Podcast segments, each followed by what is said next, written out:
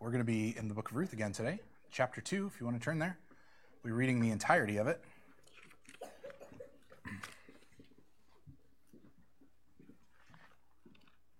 Give you a second to get there. Give myself a second to get there.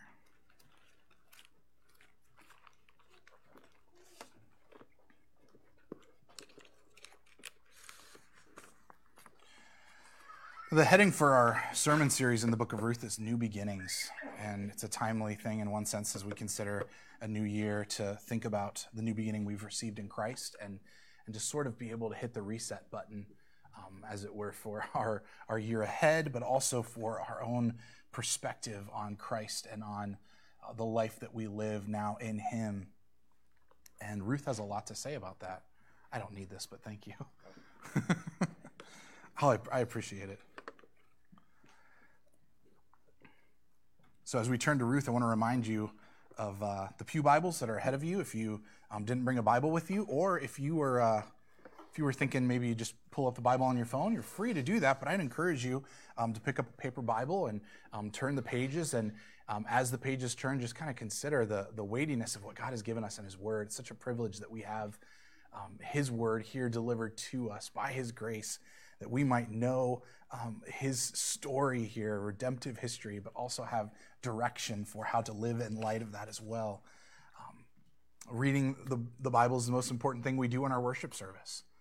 Um, it's something that you can do every day as you go about your regular life, but it's also, there's something special about us gathering together, opening up a book and saying, This is why we're here right now, right?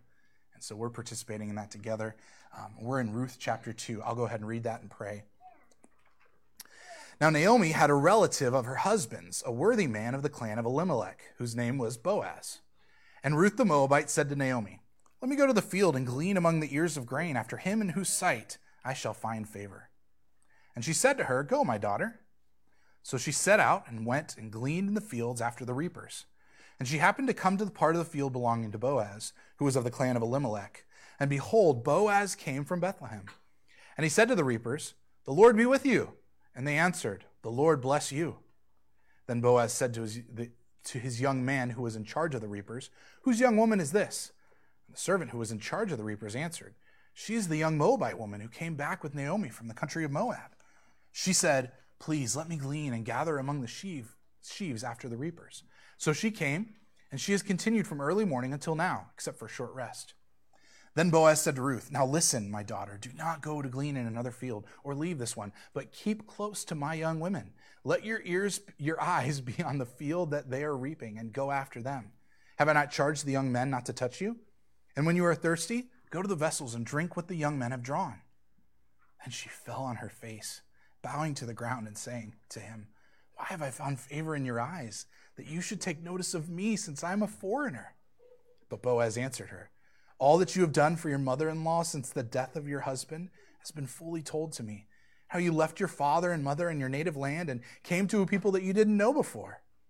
The Lord repay you for what you have done, and a full reward be given you by the Lord, the God of Israel, under whose wings you have come to take refuge. Then she said, I have found favor in your eyes, my Lord for you have comforted me and spoken kindly to your servant, though I am not one of your servants. And at mealtime, Boaz said to her, Come here and eat some bread and dip your morsel in the wine. So she sat beside the reapers, and he passed to her the roasted grain. She ate until she was satisfied, and she had some left over. When she rose to glean, Boaz instructed his young men, saying, Let her glean, even among the sheaves, and do not reproach her. And also pull out some from the bundles for her, and leave it to, for her to glean, and do not rebuke her.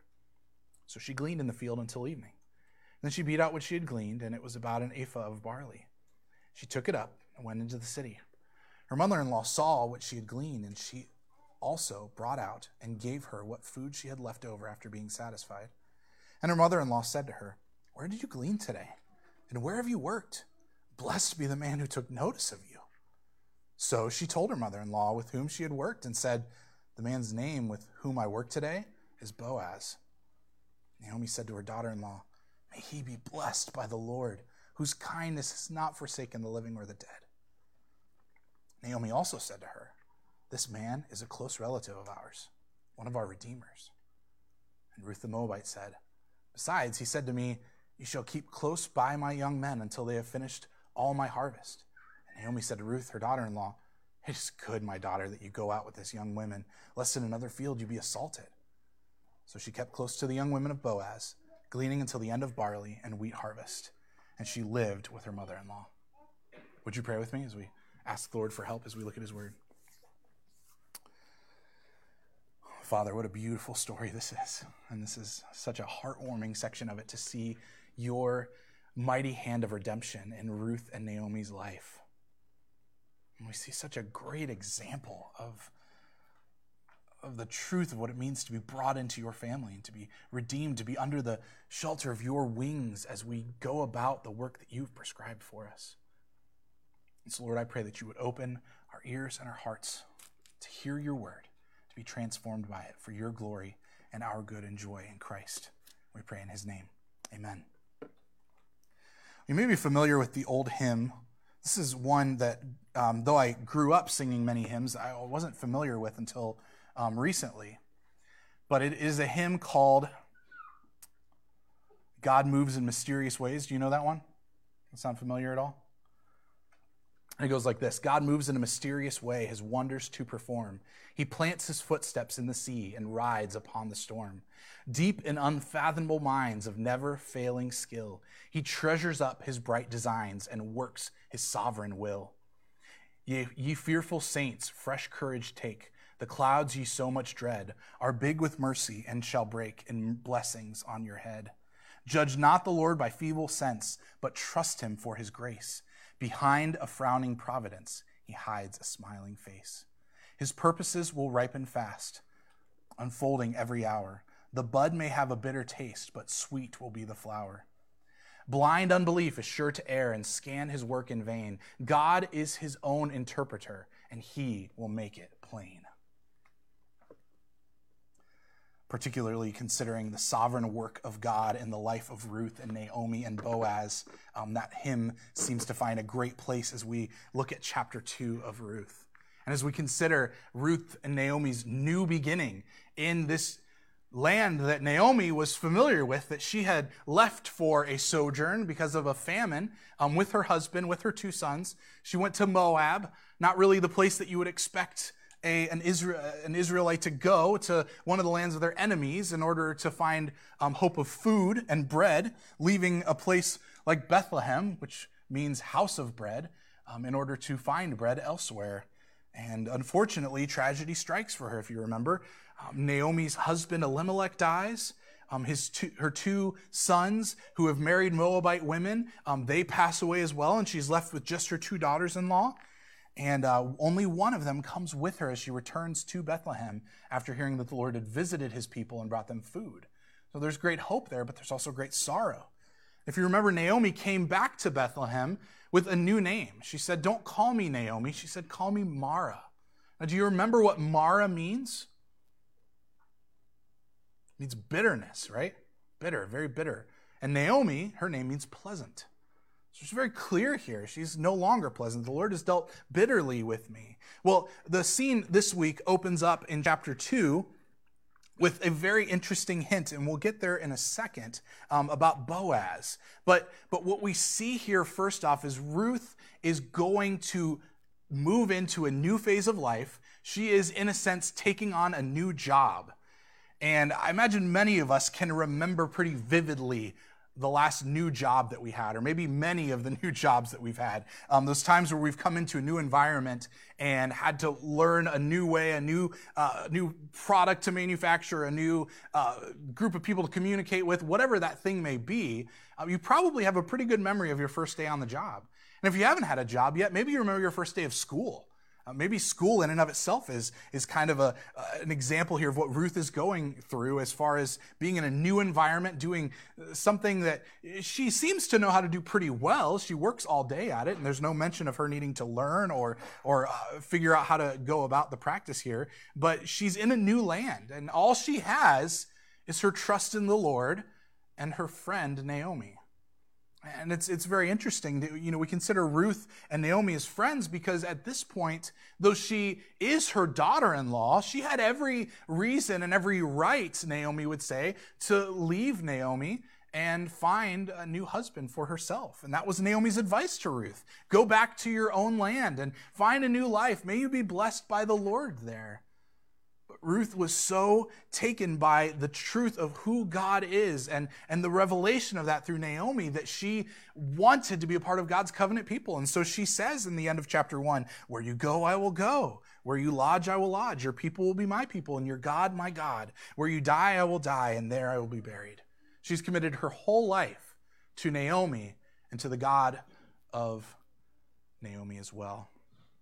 And so, with that, she comes to this new job and she has to figure out how to fulfill tasks, how to impress, how to improve. All those questions are going on in her mind that we would have um, as, on our first day on the job or our first day of school. How do we go about this and go about, about this well? And uh, you consider other challenges like a learning curve or difficult coworkers or a tough boss. Maybe just facing the monotony of uh, what a new job may be, and you realize, I don't know if I can do this for eight hours in a day. I've been there a couple times. Maybe there's a lack of clear significance in the work that we feel we do sometimes, where we wonder, what is really the point? I clock in, I clock out, and then I go back to my real life and pretend like that never happened. Well, Ruth had to start a new job and she needed to trust in the grace of God through others more than her own work ethic, her own understanding, her own skill. Even though she clearly had those things, certainly when it comes to work, work wow, that's a tough phrase to say. Work ethic. Does anybody else ever have trouble with that one? Work ethic. Work ethic. Okay, anyway, she clearly has it, right? She does a good job. And, and what I think the Lord wants us to know here from this chapter is that trusting in His grace, we have to move forward in confidence in Him. He is our Redeemer.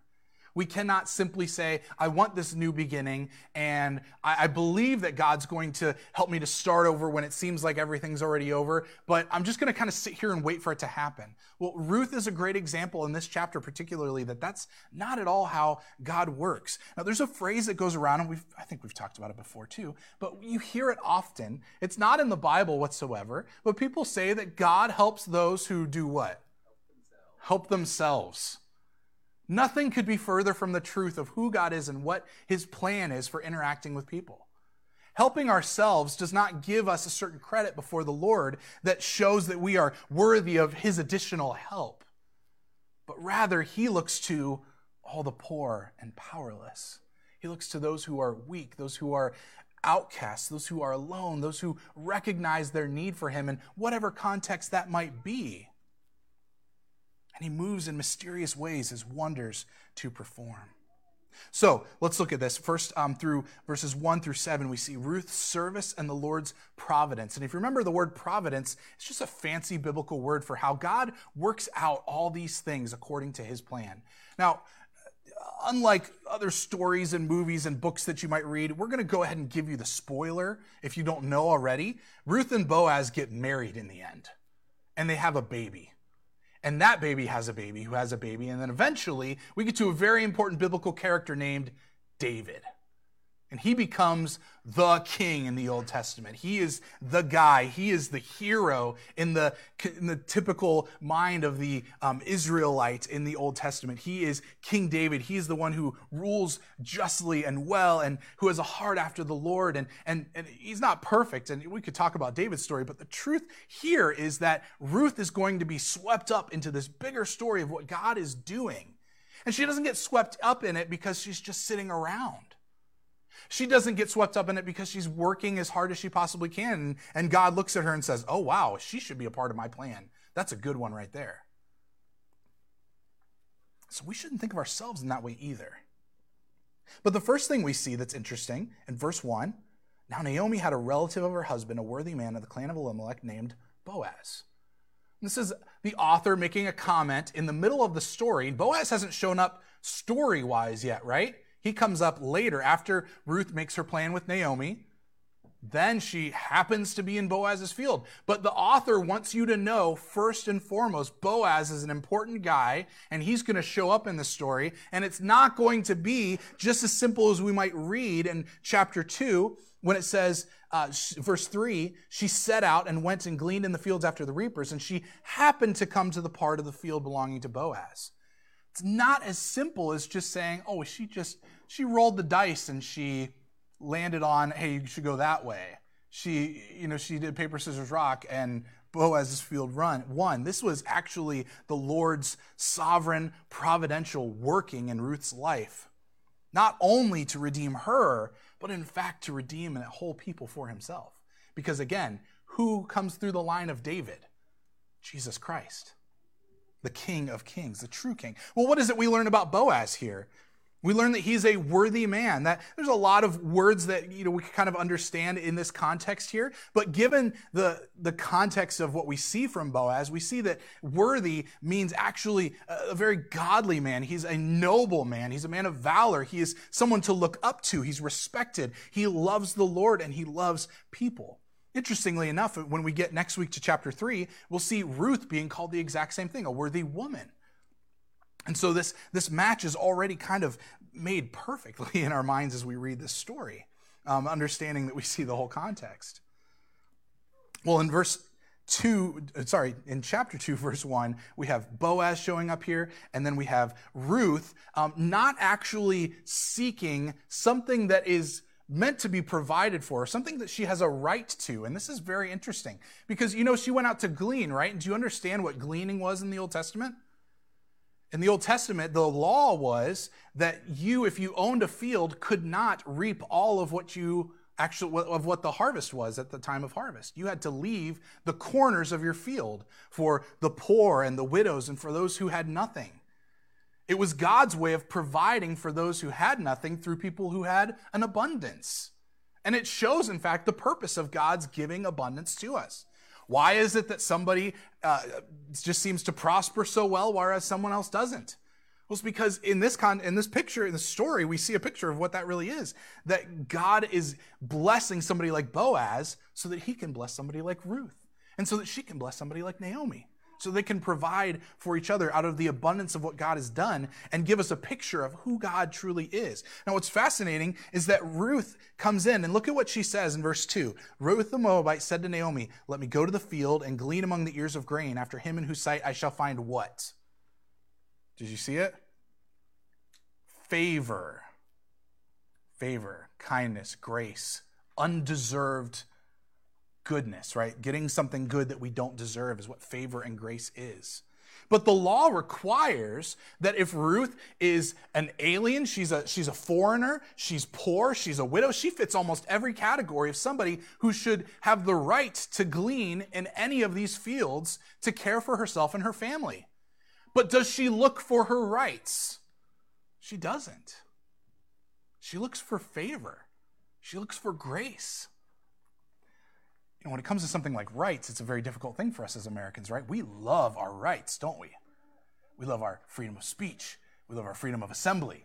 We love the freedom to bear arms. We love all, you know, pick your pick your right. And boy, we sometimes cling to those so well. But what Ruth is doing here is even though she has that right, she has every legal reason to go into the field and, and take what she needs for her and her family, for her and Naomi. She's not looking for what, what is owed to her. She's looking for grace.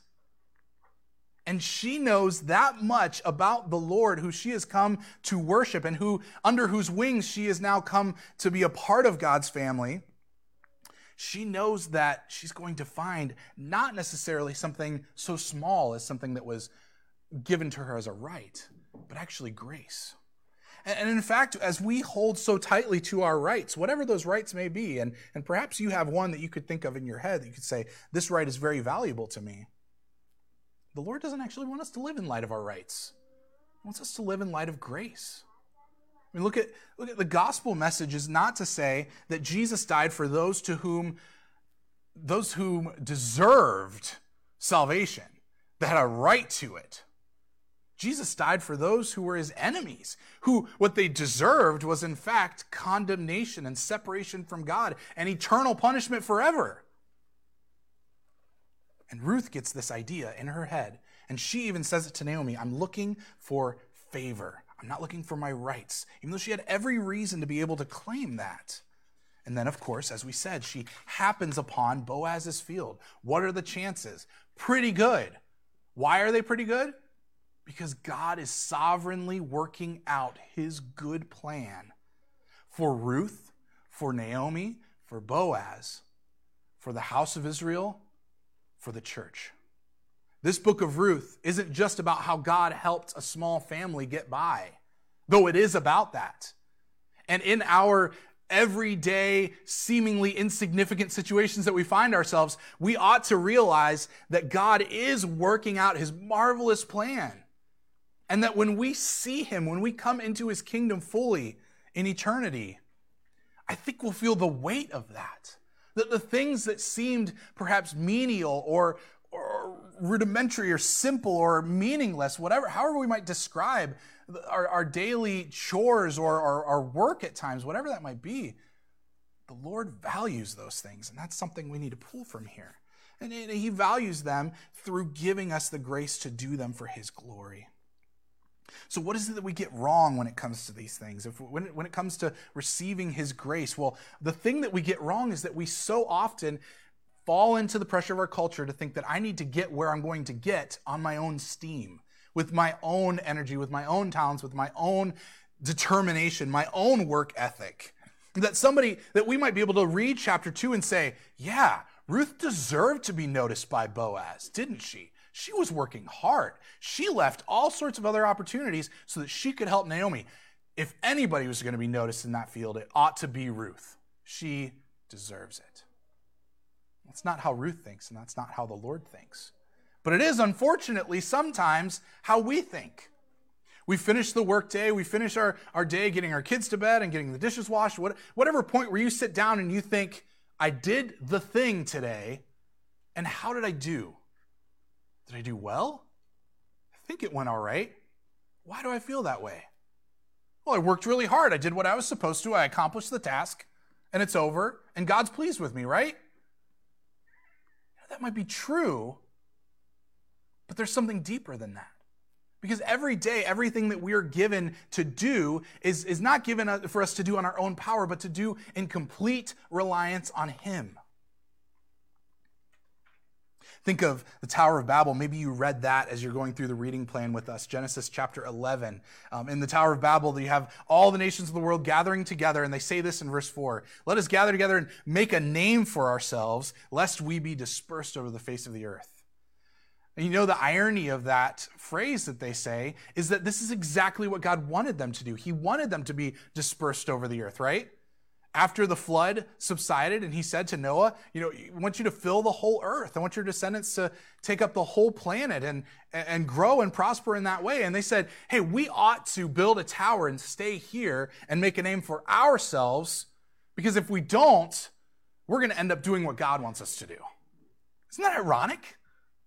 That's what they were created to do, and they're working against it. And that's why he confused their languages. But so often, when we think only in terms of working on our own steam for our own effort, we're doing that because we want to make a name for ourselves.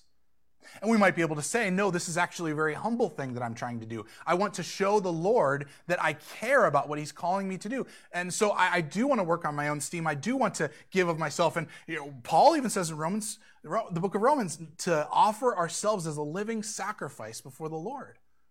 So how am I supposed to do that if I'm not working on my own steam? And in that attitude, we find the same thing that they found at the Tower of Babel, make, make, Babel, making a name for ourselves rather than living under the name of Christ. Well, this is, of course, not what Ruth does. So Ruth is going, she finds, she's looking for favor, and we come to verse 4. Boaz came from Bethlehem. He says to the reapers, The Lord be with you. And they answered, The Lord bless you. And this is such a special little moment because we realize here the relationship that Boaz the employer has with the reapers, his employees. They come in, and the thing that he does is not, okay, how are you guys doing? Are you getting this all done? Are you on task? He doesn't go through the checklist. The first thing that he says, at least as we understand here, is the Lord be with you. I don't know if you're an employer or if you have people that work under you, or maybe you're just maybe it's it's just a matter of the fact that you're around people and it doesn't really matter so much whether you have authority or not. But the thing that is noted about Boaz and the community that he works with, lives with, however you want to apply it to your own situation, is that he acknowledges the presence of God in their everyday work. What they're about to do, he says, the Lord be with you. And they don't stop and go, Do you know what we're doing? We're just farming. That's not important. The Lord doesn't care about this. Isn't he like in the church writing a profound sermon for this Sunday? Isn't he waiting for me to come home so I can do my good duty of reading my Bible and praying and, and maybe serving somebody else?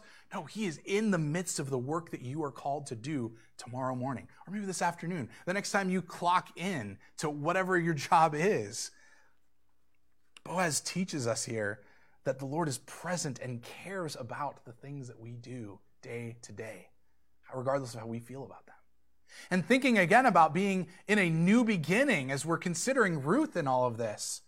Her new beginning started with saying, I need to start over, even though it seems like everything's over. And now we have, and I'm sorry, I didn't give you the title for today, but the title for today is Gleaning Under His Wings. And that's what Boaz is going to say to her. But she says, knowing, knowing that the Lord is a God of grace, I'm going to go work under that truth. Not in order to earn or contradict that grace, but in light of and as an expression of worship to the God who has given me this favor. And as I go, I'm not going to look for my own rights or my own um, blessings, my own rewards, but rather I'm going to look for favor all over the place because God is working through these people, like people like Boaz, who says, The Lord be with you. And then you see the response of the people with him The Lord bless you.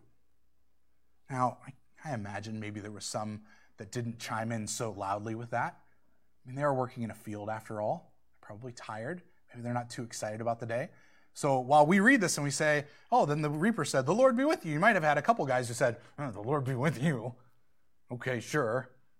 you know, maybe begrudgingly. We don't know the character of all of these individuals, but overall, we see that the relationship between Boaz and the reapers is one of the grace of the Lord. And, and this is an interesting thing, too. If you want to know where this comes from, it seems like it comes from Psalm 129, verse 8, where these words are exactly written. And it may have been used as a, as a sort of benediction by the priest in the Old Testament as he dismissed the people. But what happens when Boaz hears about Ruth is that he goes to meet her. He says, Who is this girl? Who, where did she come from? And then, of course, he gets the whole story. Boaz goes to Ruth and she, he, he blesses her immensely because of, because of what he's heard about her. Not because this is something that she deserves, but in light of this, this great grace that she's displayed to Naomi, he is, he is encouraged and prompted to do essentially the same kind of thing. Because grace is not about a, a reward and, and, payment kind of system where we say, like, oh, well, I showed grace, so somebody else, I deserve for somebody else to show grace to me. You know, when, when he says all of this to her, and you get Ruth's response, she says, uh, well, where'd it go? Verse 10 she fell on her face, bowing to the ground. You don't do that when you like deserve it, right? Like Boaz comes over and is like, hey, you need to work over here, and this is really great. All those things have been told me. Wonderful job. And she goes, yes, I, I, did, I have been doing a really great job. Thank you for noticing. It's not what she says. You, you, you don't, you hang your head high when you are, are proud of what you've accomplished, but she is working under grace. And so, so she falls on her face and says, Why have I found favor with you? How have I found favor in your eyes that you should take notice of me since I'm a foreigner? Humility is not self deprecating. It's just her way of acknowledging who she is before this guy who is uh, clearly a, a, man of good reputation. He's a worthy man, and she doesn't see herself as one who deserves a response like this. When he says, You know, everything's been told me about what you've done for your mother in law, and that you left your native land and came to a people you didn't know before. Ruth's life becomes a testimony to what she believes about the Lord. And so it is with ours too. The way you work and the way you treat other people testify to where you stand with God, what you believe about Him, what you believe about the gospel. And, and I can tell you from, from a standpoint of where I worked a job for many years that that I kind of, you know, walked into like this and sat down and started making the sprockets on the computer essentially and just kind of had many days where I'd stop and wonder, like, what's even the point of this? I wish I was, you know, like a pastor or something like that. The Lord had me working there on purpose. And I can tell you that on the days where I recognized that that job was a grace in my life, it made an impact not only in my own perspective, but in the perspective of others around me. And it's not to say that, that work is dignified by the prestige that humanity puts on it. To be the president of the United States or the janitor of an elementary school. Dignity is found in the God who gave the work to begin with. He is sovereign over all things, and He orchestrates all things together according to His plan. And so we find dignity and value and worth, and most importantly, grace to testify to who God is in the midst of our work. So, what does your work say about Christ? Does it say true things about Him? Does it say things that you believe according to your actions that maybe not that very true? See, again, when we're working on our own steam, we run out of steam really quick but the Lord is abounding in grace. So, verses 8 through 16, we see the favor of the Lord through Boaz. Boaz cares for and he praises Ruth for her kindness. Um, he pr- promises protection from anyone who would want to do her harm or to mistreat her. He gives a provision of water that's meant for his servants. Um, he gives it to her as well. It's not something he was required to do. Then, on top of that, later on, you see Boaz after dinner um, actually saying, what, Hey, listen, other workers, you need to let her work with you, not just in the corners that were allotted to the poor, but to come into the middle and be as one of the family. Look at verses 11 and 12. Boaz says here, All that you have done for your mother in law since the death of your husband has been fully told me, and how you left your father and mother in your native land and came to a people that you did not know before. The Lord repay you for what you have done, and a full reward be given you by the Lord, the God of Israel, under whose wings you have come to take refuge. Now, if you've read Ruth before, or if you're aware of the language that comes out in chapter 3, you know that this phrase of coming under the wings of refuge comes up again when uh, Ruth proposes to Boaz in chapter 3. Um, so, this is a very important moment here in verse 12. And, and it's because Boaz is recognizing that this is exactly what Ruth has done. He's come under the, the wings of the Lord and found favor and, and found great reward in him that is fully based on grace alone.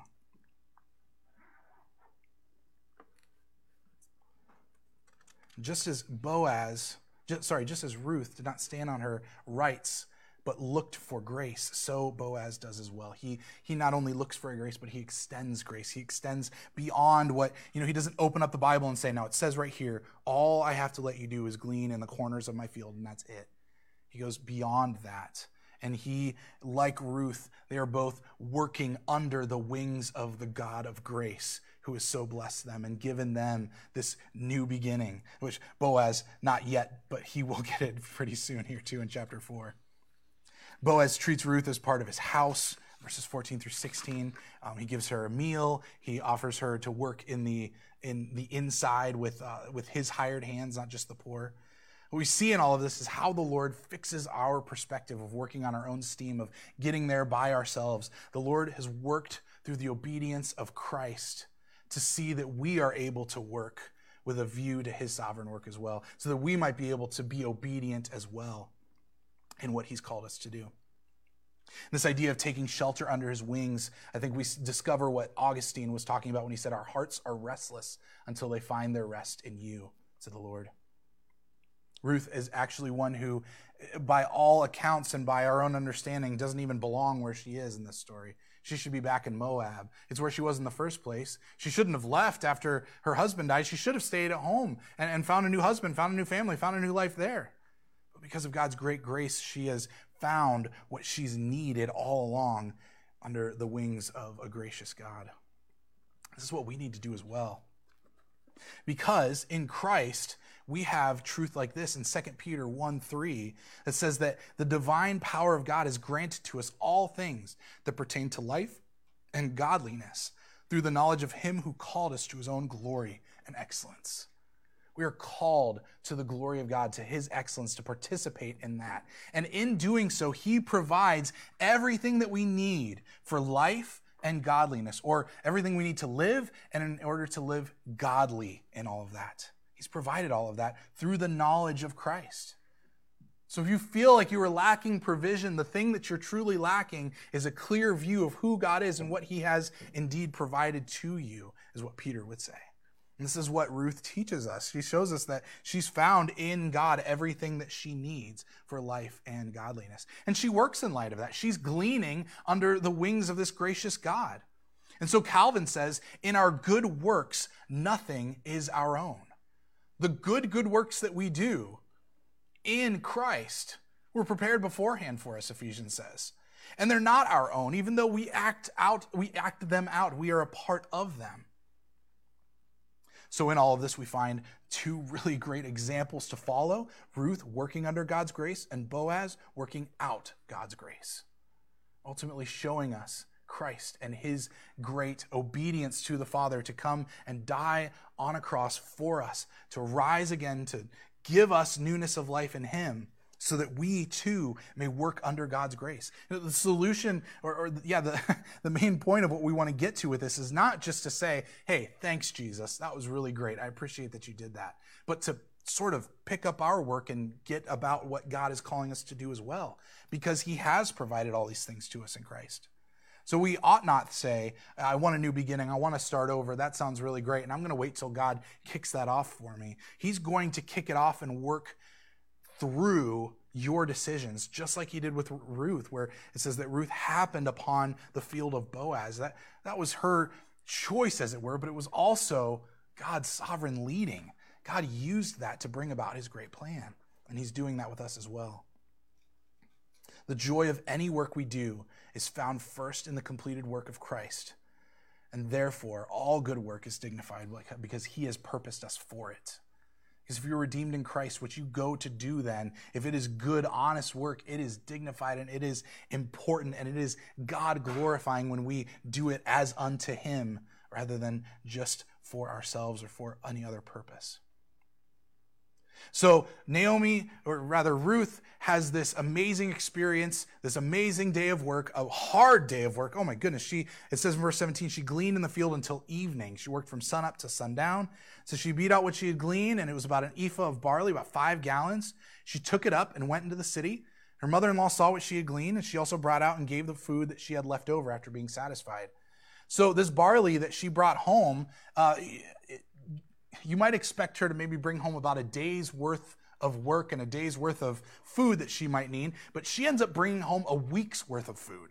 She ends up with a greater deal of grace than what she even set out to do.